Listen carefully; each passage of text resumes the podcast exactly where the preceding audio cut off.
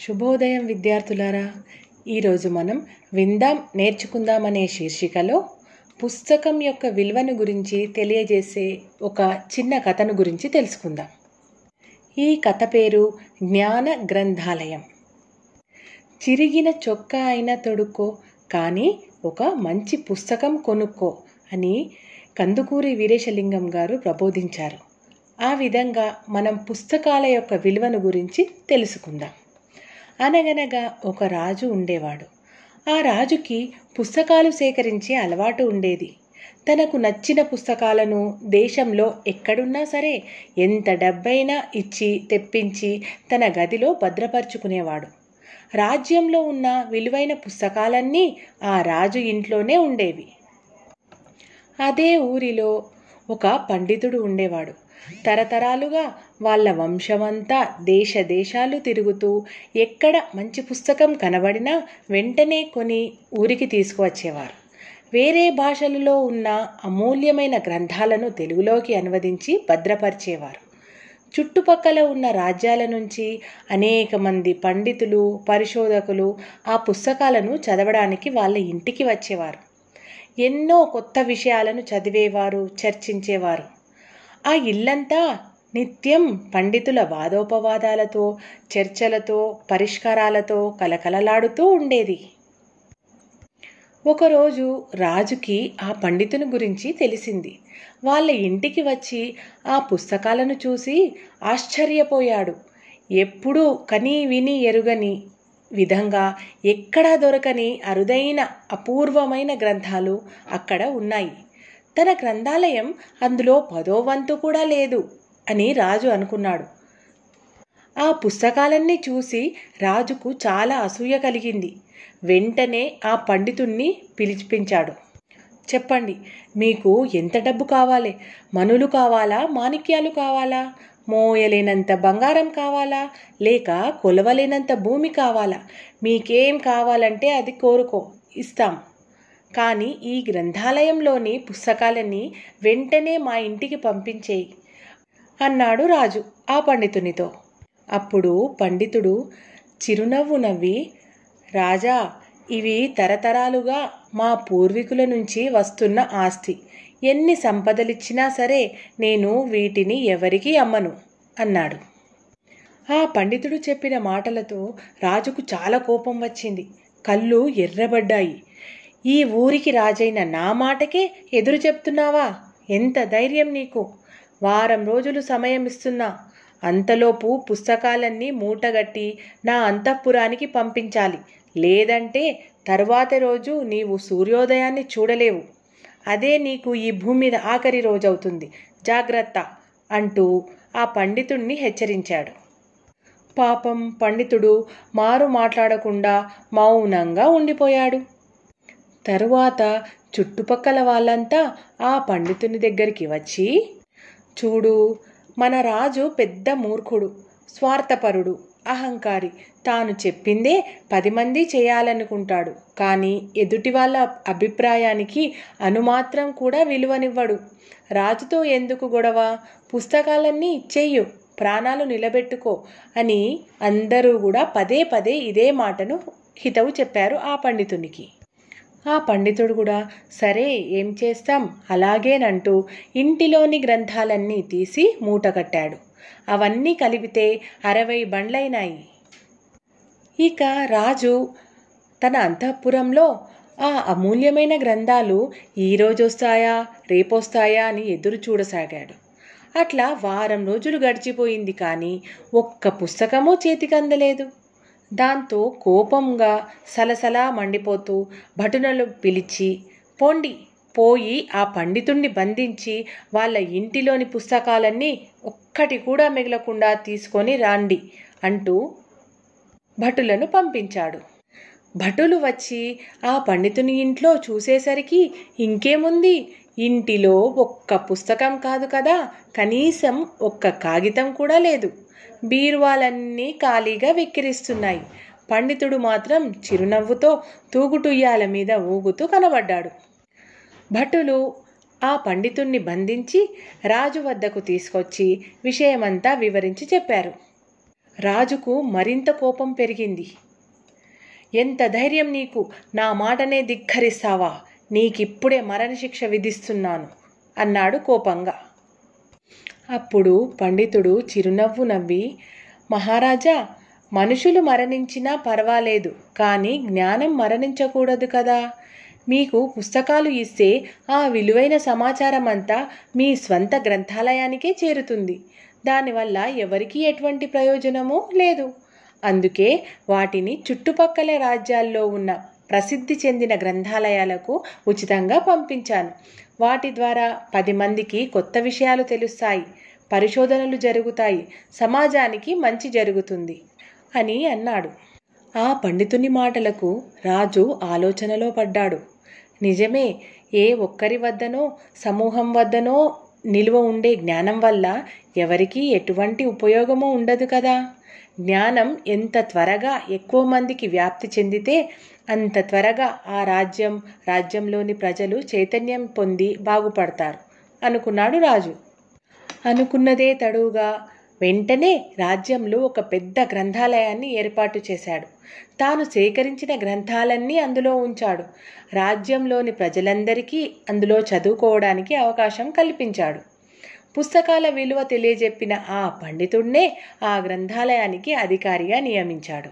అప్పటి నుండి ఆ రాజ్యంలో ఉన్న ప్రజలందరూ కూడా ఆ రాజుగారి గ్రంథాలయానికి వెళ్ళి మంచి మంచి పుస్తకాలను చదివి జ్ఞానాన్ని ఆర్జించేవాళ్ళు.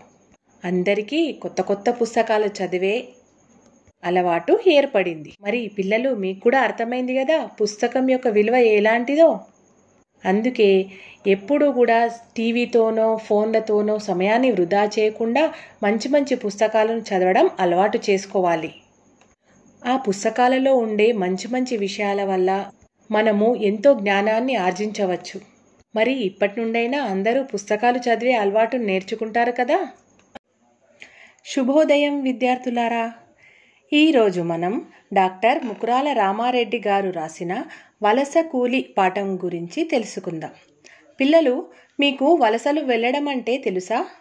అదే ఉన్న ప్రాంతంలో సరిగ్గా పనులు లేక బ్రతుకు గడవడం కష్టమైనప్పుడు వేరే ప్రాంతాలకు వెళ్ళి పనులు చేసుకుంటూ జీవనం గడుపుతారు.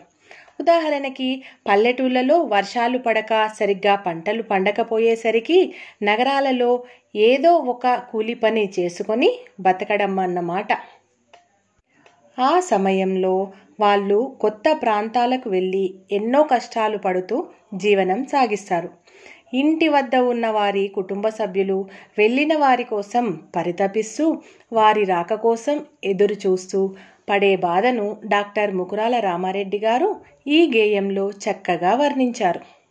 ముందుగా తెలంగాణ రాష్ట్రంలో నీటి వసతి నోచుకోక పంటలు పండక నిరంతరం కరువు రక్కసి కోరల్లో చిక్కుకున్న ప్రాంతం పాలమూరు.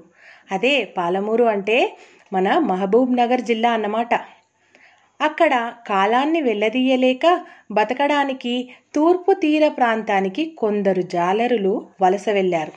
అంటే కోస్తా ప్రాంతానికి అన్నమాట అక్కడ ఆ సమయంలో వచ్చిన తుఫానుకు గురై వారు తిరిగి రాలేదని ఆవేదన చెందిన కవి హృదయం స్పందించి రాసిన ఈ గేయం వలసకూలి గేయం ఇది గేయ ప్రక్రియకు చెందినది.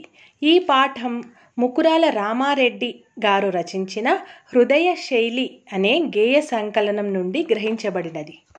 రామారెడ్డి గారు మహబూబ్నగర్ జిల్లా కల్వకుర్తి తాలూకా ముకురాల గ్రామంలో జన్మించారు. ఈయన ఎక్కువగా సమకాలీన అంశాలను ప్రతిబింబించే కవితలు పద్యాలు పాటలు రాశారు. ఈ పాఠంలోకి ప్రవేశించే ముందు కొంత వివరణ తెలుసుకుందాం. మానవ జన్మ ఎంతో ఉదాత్తమైనది. కానీ కాలం కలిసిరాని అభాగ్యజీవులు బతుకు బండి నడిపేటందుకు తమ కలలన్నీ కళ్ళలుగా మారి పొట్ట చేత పట్టుకొని ఒంటరిగా పరాయి దేశం పోయి సమాజం నుండి దూరమవుతున్న వ్యదార్థ జీవితాలను గురించి ముకురాల వారు చక్కగా వర్ణించారు. మరి వారు రాసిన గేయం విందామా? పాలమూరు కష్టజీవుల శ్రమ జీవనానికి అద్దం పట్టే ఈ గేయంలో ముకురాల రామారెడ్డి గారు ఒక జాలరి జీవితాన్ని కన్నులకు కట్టినట్లుగా చిత్రించారు. మరి వారు రాసిన గేయం విందామా? కూలి మస్తుగా దొరుకుతాదని కోస్త దేశం పోతివా ఎన్నడొస్తవులే లేబరి పాలమూరి జాలరి. కూలి మస్తుగా దొరుకుతాదని కోస్త దేశం పోతివా. ఎన్నడొస్తవు లేబరి పాలమూరి జాలరి. గోకులాష్టమి దాటిపోయిన గొడ్లడొక్కలు గుంజిన వాగులల్లో వంకలల్లో వానపాములు ఎండిన. చినుకురాలే ఆశ లేదని చెల్లుకుంటలు పర్రెవడెనని కూలి మస్తుగా దొరుకుతాదని కోస్త దేశం పోతివా. ఎన్నడొస్తవులే బరి పాలమూరి జాలరి. ఎన్నడొస్తవులే బరీ పాలమూరి జాలరి. చాలువానే పడదు సరళ సాగరం నిండేది కాదని. చౌటమడుగుల ఎండే కోయిల సాగరం నిండేది కాదని. పైరులన్నీ వరుగులయ్యే పల్లెలో బతికేది ఎట్లని? కూలి మస్తుగా దొరుకుతాదని కోస్త దేశం పోతివా? ఎన్నడొస్తవులే బరీ పాలమూరి జాలరి ఎన్నడొస్తవులే బరి పాలమూరి జాలరి. చూడండి ఎంత చక్కగా వర్ణించారు జాలర్ల యొక్క జీవితాన్ని. పని ఎక్కువగా దొరుకుతుందని డబ్బులు ఎక్కువగా వస్తాయని ఊరిలోని అనుబంధాన్ని కుటుంబపు అనురాగాల్ని వదులుకొని కోస్తా ప్రాంతానికి చేపలు పట్టే పని కోసం పోయినావా? ఓ జాలరి ఎన్నడొస్తావు? అని ఇంటి వద్ద వారి కుటుంబం ఆర్ద్రంగా ఎదురు చూస్తున్న సందర్భాన్ని కవి ఎంత చక్కగా వివరించారు. ఇంకా ఏమంటున్నాడంటే వర్షాలు లేక పంటలు ఎండిపోయినాయి. పశువులకు మేత కూడా దొరకడం లేదు. భూమి అంతా పర్రెలు పడింది. చెరువులకు సరిపడే నీరు కూడా లేకపోయింది. మడుగులన్నీ ఎండిపోయినాయి. కోయిల సాగరం కూడా ఇక నిండేటట్లు లేదు అని పంట పొలాల్లోని పైరులంతా వరుగులయ్యాయని భావించి ఇక ఈ పల్లెల్లో ఎలా బ్రతికేదన్ని వెళ్ళిపోయావా? ఓ జాలరి ఎప్పుడొస్తావు లేబరి? పాలమూరి జాలరి అని ఎంత చక్కగా వర్ణించారు కవి. ఇంకా ఏమంటున్నాడంటే కొడిమెలుగా లాలగడెలు గుడిసెకు విసిరిపోతివా.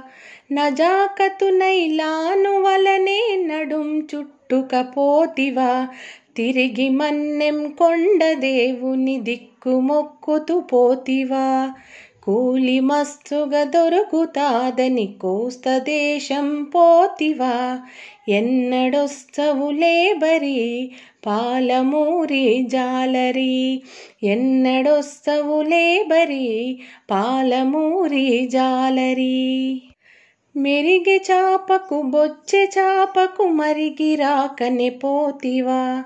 చందమామల పరక పిల్లల చారు మరిచే పోతివా.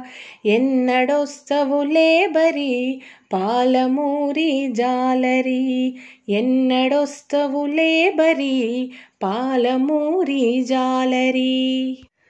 కోస్త బెస్తల పడవలల్లో కూలివయ్యిన కర్మమెందుకు? ఎగువ కృష్ణ ఆనకట్టను ఇంతవరకు వేయనందుకు? ఏడ ఉంటివో లేబరి ఎన్నడొస్తవో జాలరి? ఏడ ఉంటివో లేబరి ఎన్నడొస్తవు జాలరి?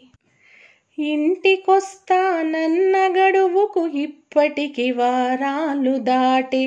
చీకుమబ్బుల ముసురులో కార్తీక పున్నమ వెళ్ళిపాయే ఇటే పోయిన జనం అంతా అటే చచ్చే కాలమంటూ. జలపిడుకు పొర్లాడి భద్రాచలం మెట్లకు తాకెనంట. ఎక్కడుంటివి లేబరి? ఎన్నడొస్తవు జాలరి? ఎక్కడుంటివి లేబరి? ఎన్నడొస్తవు జాలరి? కూలి మస్తుగా దొరుకుతాదని కోస్త దేశం పోతివా? ఎన్నడొస్తవు లేబరి? పాలమూరి జాలరి? ఎన్నడొస్తవు లేబరి? పాలమూరి జాలరి? అంటే కొడిమెలు గాలాలు విడిచిపెట్టి నైలాను వలను నడుముకు కట్టుకొని కోస్తదేశానికి ఎక్కువ కూలి వస్తుందని పోయిన ఆ జాలరి కోసం అందరూ ఎదురు చూస్తున్నారు. మరి ఆ కోస్తా ప్రాంతంలో బెస్తవాళ్ళ పడవలల్లో కూలి అయ్యే కర్మం నీకెందుకొచ్చింది? ఎగువ కృష్ణా నదికి ఆనకట్టను ఇంతవరకు వేయనందుకు వాళ్ళకు అలాంటి కరువు అనేది ఏర్పడింది అని అర్థం. మరి ఇంటికి వస్తానన్న గడువుకు ఇంకా రాలేదు. అక్కడ చేపల రుచికి మరిగి రాకుండా పోయినావా? ఓ జాలరి ఎప్పుడొస్తావు మరి ఇంటికి? ఇంకా నీ ఆచూకీ కూడా తెలియడం లేదు. ఇలా నీ కోసం ఎదురు చూస్తూ చూస్తూ కార్తీక పున్నమి కూడా వెళ్ళిపోయింది. అంటే చాలా రోజులు గడిచిపోయినాయి అని. గోదావరికి వరదల్లో చాలామంది చనిపోయారన్న వార్తలు వస్తున్నాయి. తలుచుకుంటేనే భయం భయంగా దిగులు దిగులుగా ఉంది. ఎలా ఉన్నాడో ఏమిటో అని అతని రాక కోసం వారి కుటుంబ సభ్యులు ఎదురు చూస్తున్నారు అని కన్ కవి తన కలం నుండి గ్రామీణుల జాలరుల భావజాలాన్ని ఎంతో ఆర్ద్రంగా వ్యక్తపరిచారు. మరి పిల్లలు అర్థమైందా? వలస కూలీల యొక్క కష్టాలు వారు ఏ విధంగా ప్రమాదానికి గురవుతున్నారు వారి జాడ తెలియక వారి కుటుంబ సభ్యులు ఏ విధంగా బాధపడుతున్నారు అని కవి తన హృదయంలో నుండి వచ్చినటువంటి భావాన్ని ఈ గేయంలో వ్యక్తపరిచారు. శుభం.